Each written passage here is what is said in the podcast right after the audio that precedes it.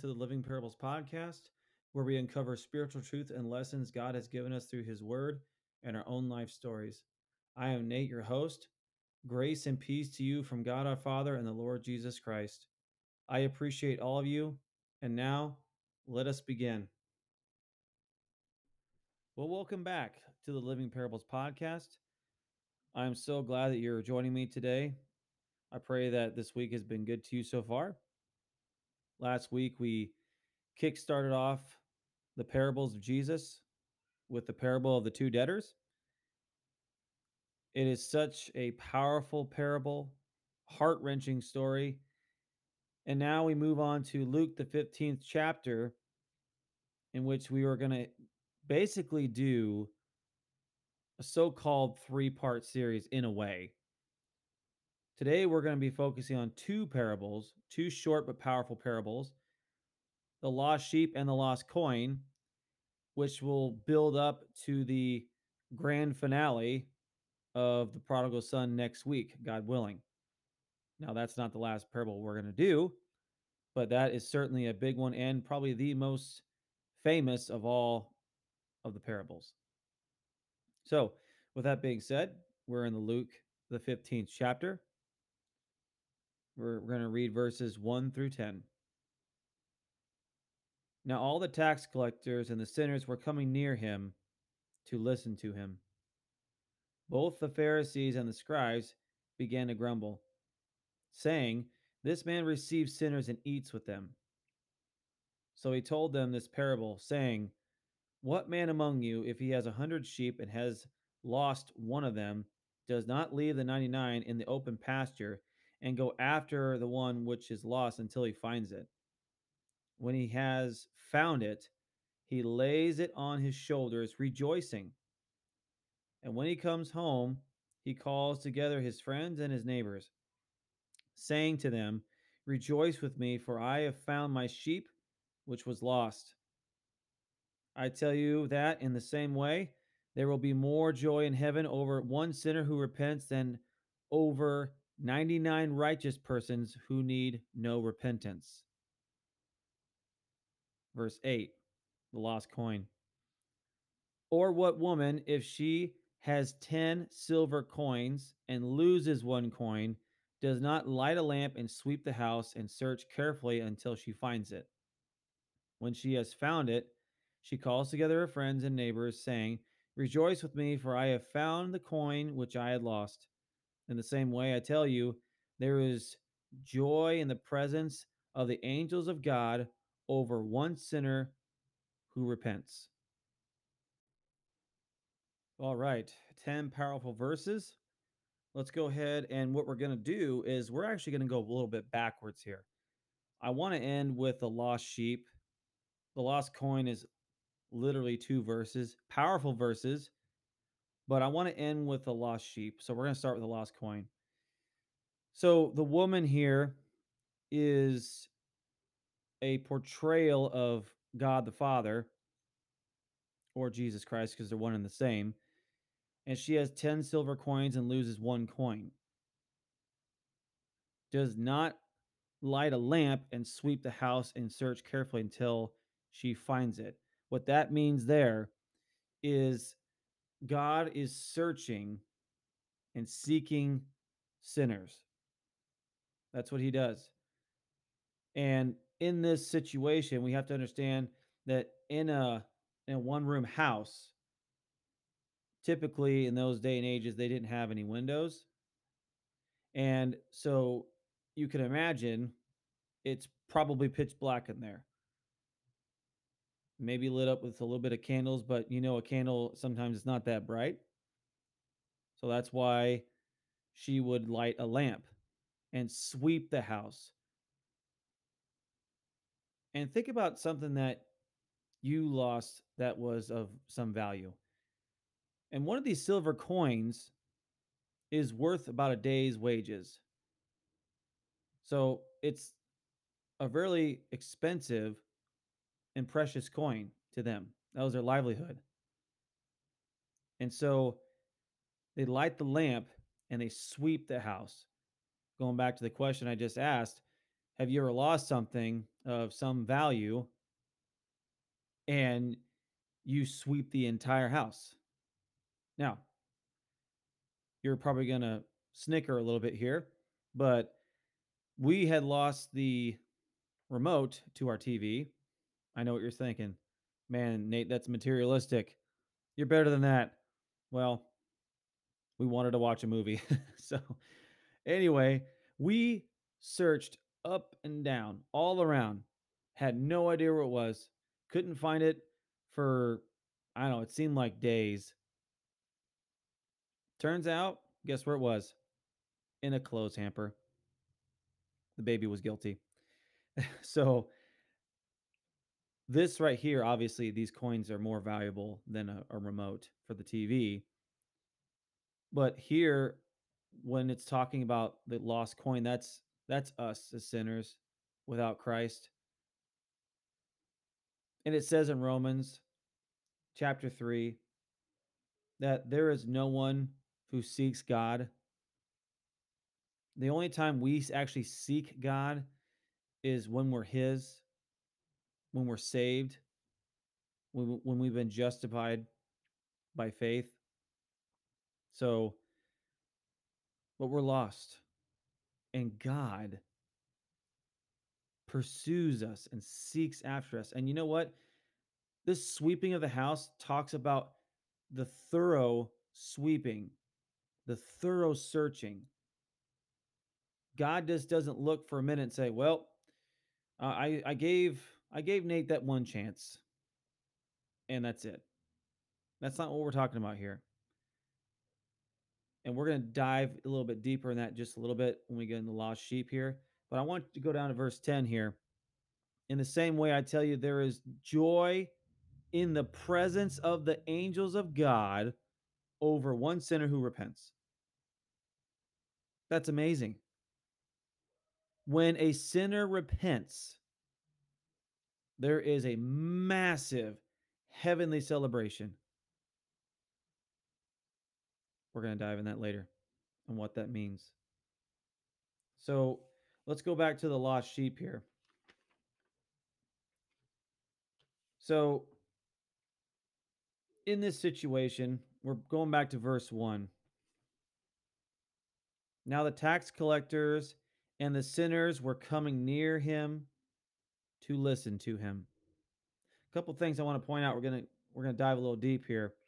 So, the tax collectors in those days were the absolute worst of the worst. Absolute worst of the worst. Talk about people that were hated. It was the tax collectors. And then you have the sinners. We don't know really what that means right now, but obviously sinful people, we we can understand that.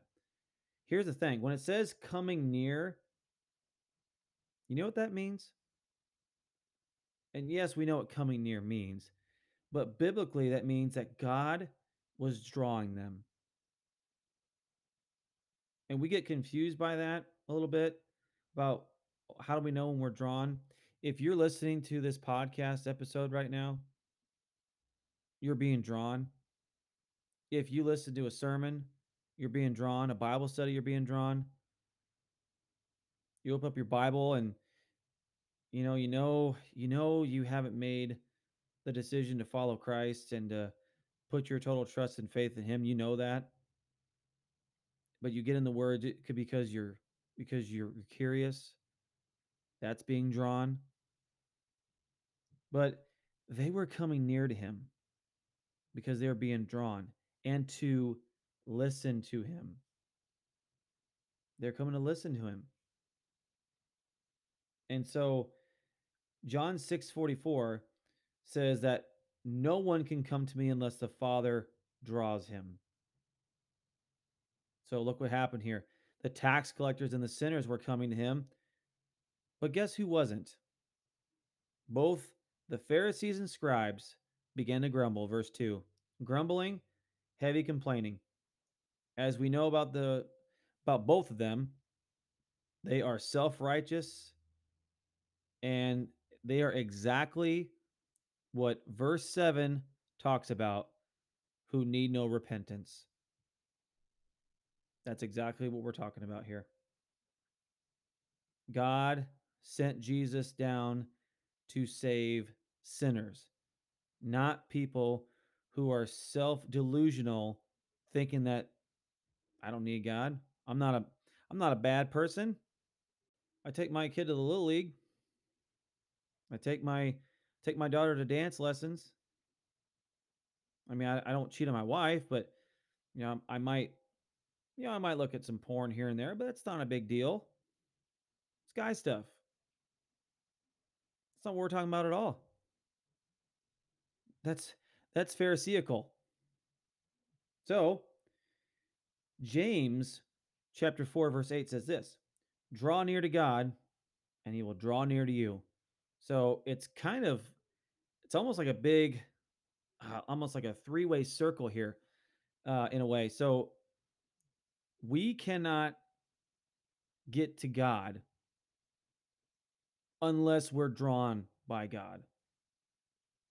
And once we're drawn by God, then we seek after God, and then we then we have this spiritual, Holy Spirit inspired desire to seek after him, to draw closer to him.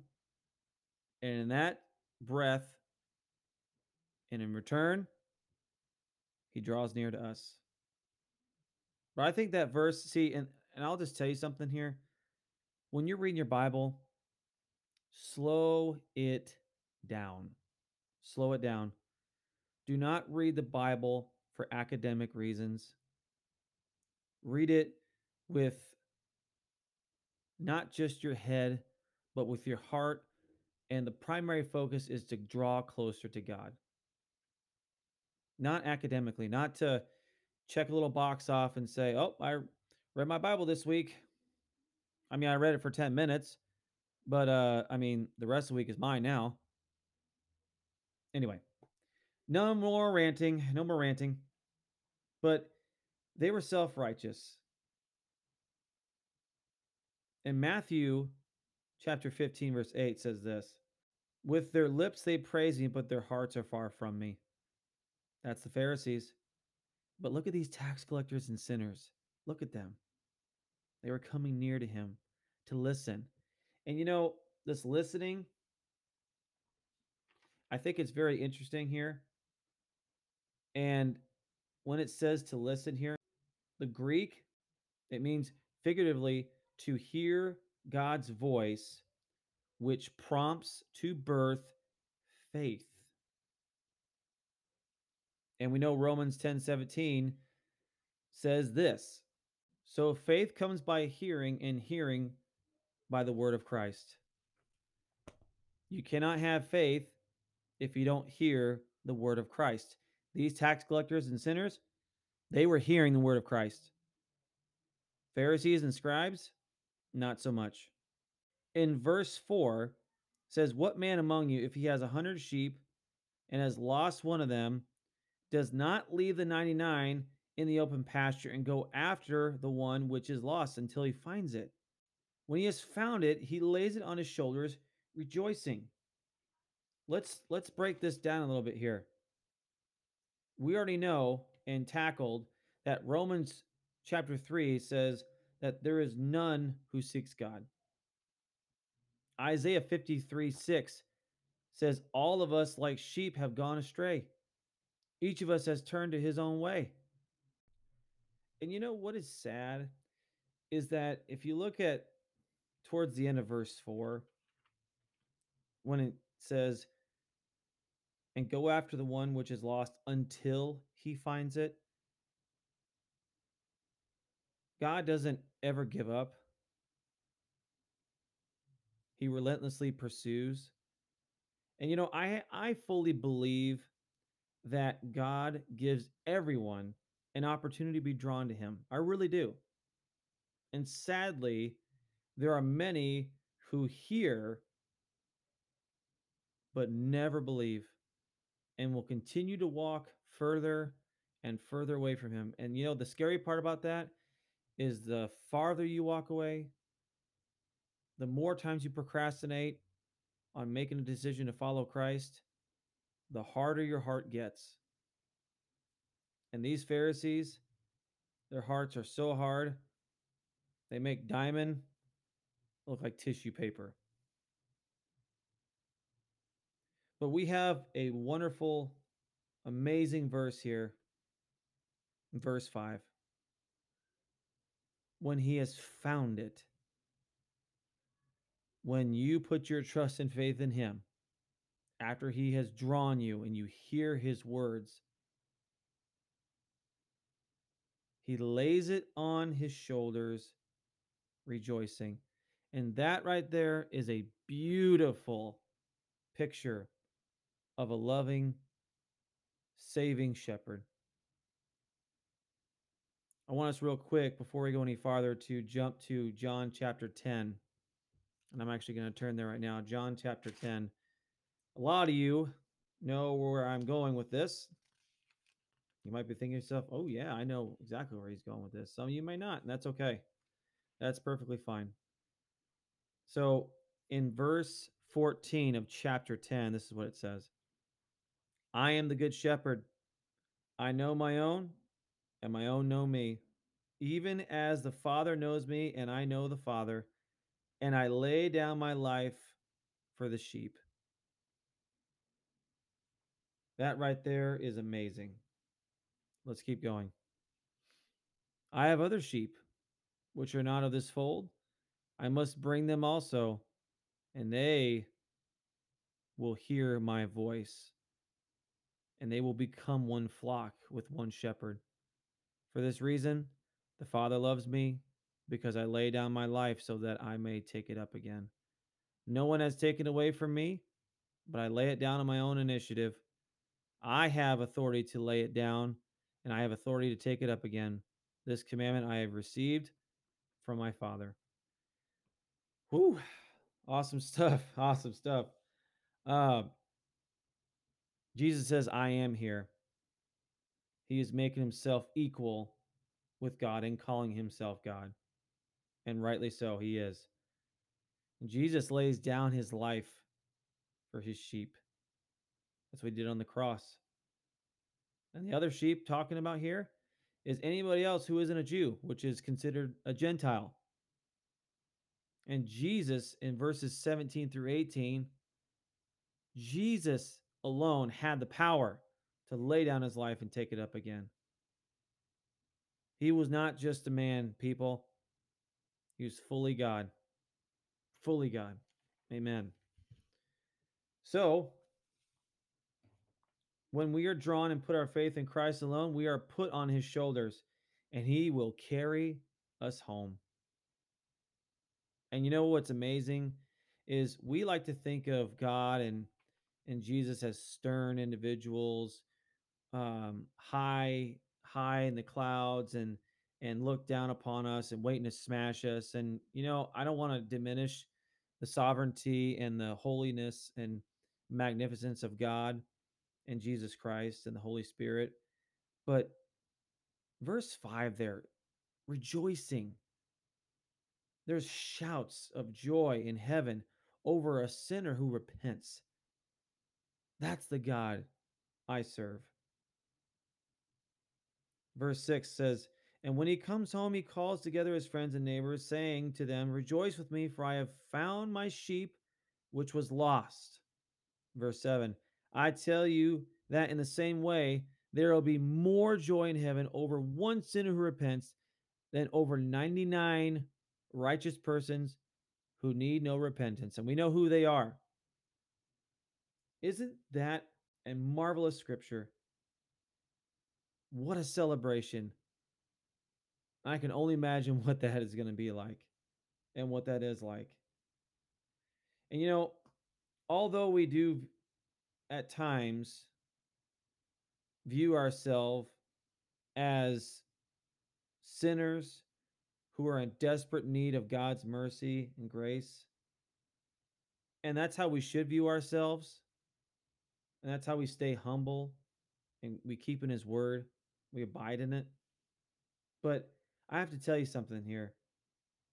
And you need to understand this. Number one, God, who created all things seeks you out. Yes, you.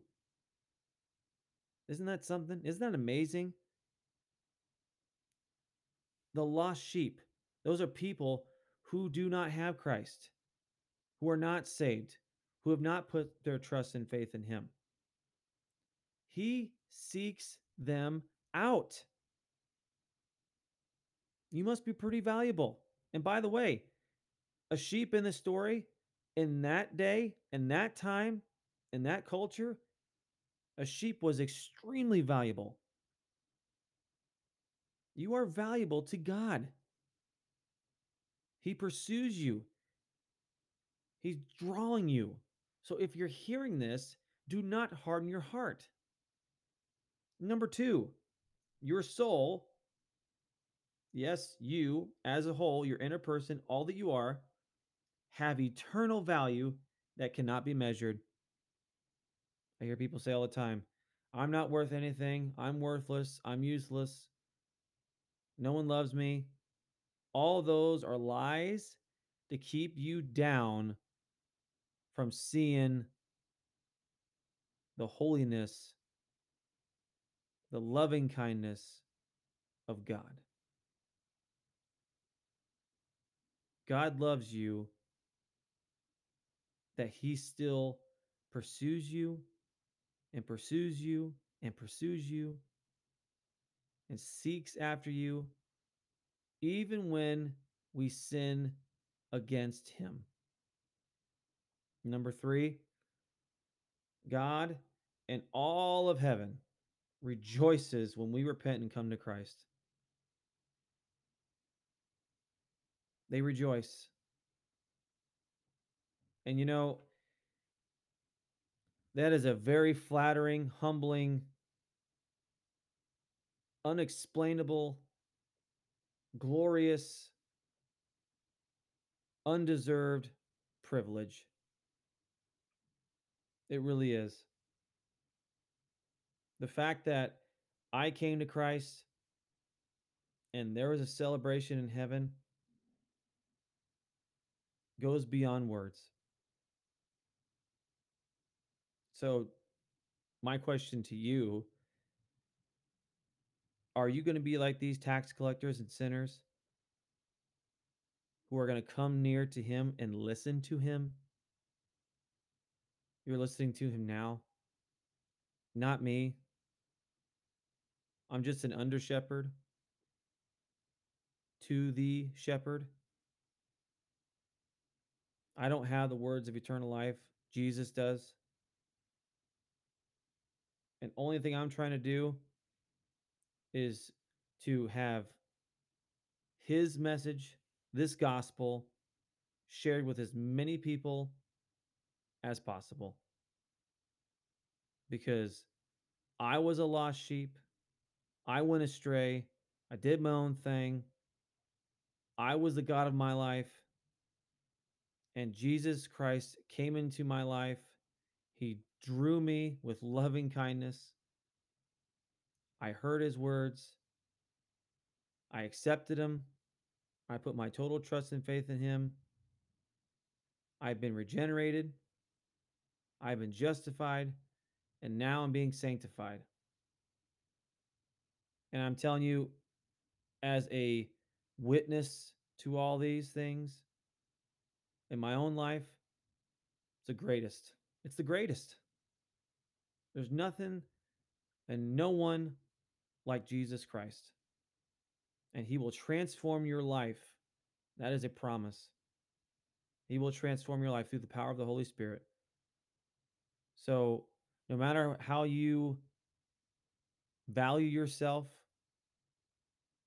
remember this story that God seeks after you, draws you, and when you are found in Christ, he rejoices. Rejoice with me, for I have found my sheep which was lost. Let's throw this in there for fun. Rejoice with me, for I have found my son. or daughter which was lost. We're going to end with this last verse. I was saving it. John chapter 10, once again. And now we go down to verse 27. It says this My sheep hear my voice, and I know them, and they follow me. And I give them eternal life, and they will never perish, and no one will snatch them out of my hand. What a wonderful promise. I pray that the Lord blesses and keeps you and gives you peace. And until the next time, God bless you, my friends.